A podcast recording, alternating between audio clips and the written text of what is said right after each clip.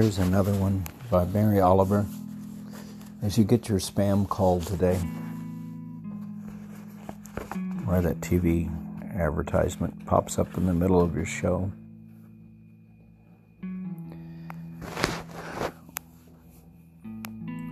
Remember this poem. It's called The Old Poets of China.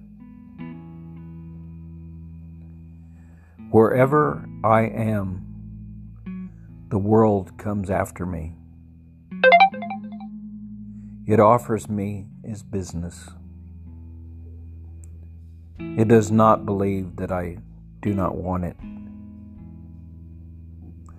Now I understand why the old poets of China went so far and high into the mountains, then crept into the into the pale mist.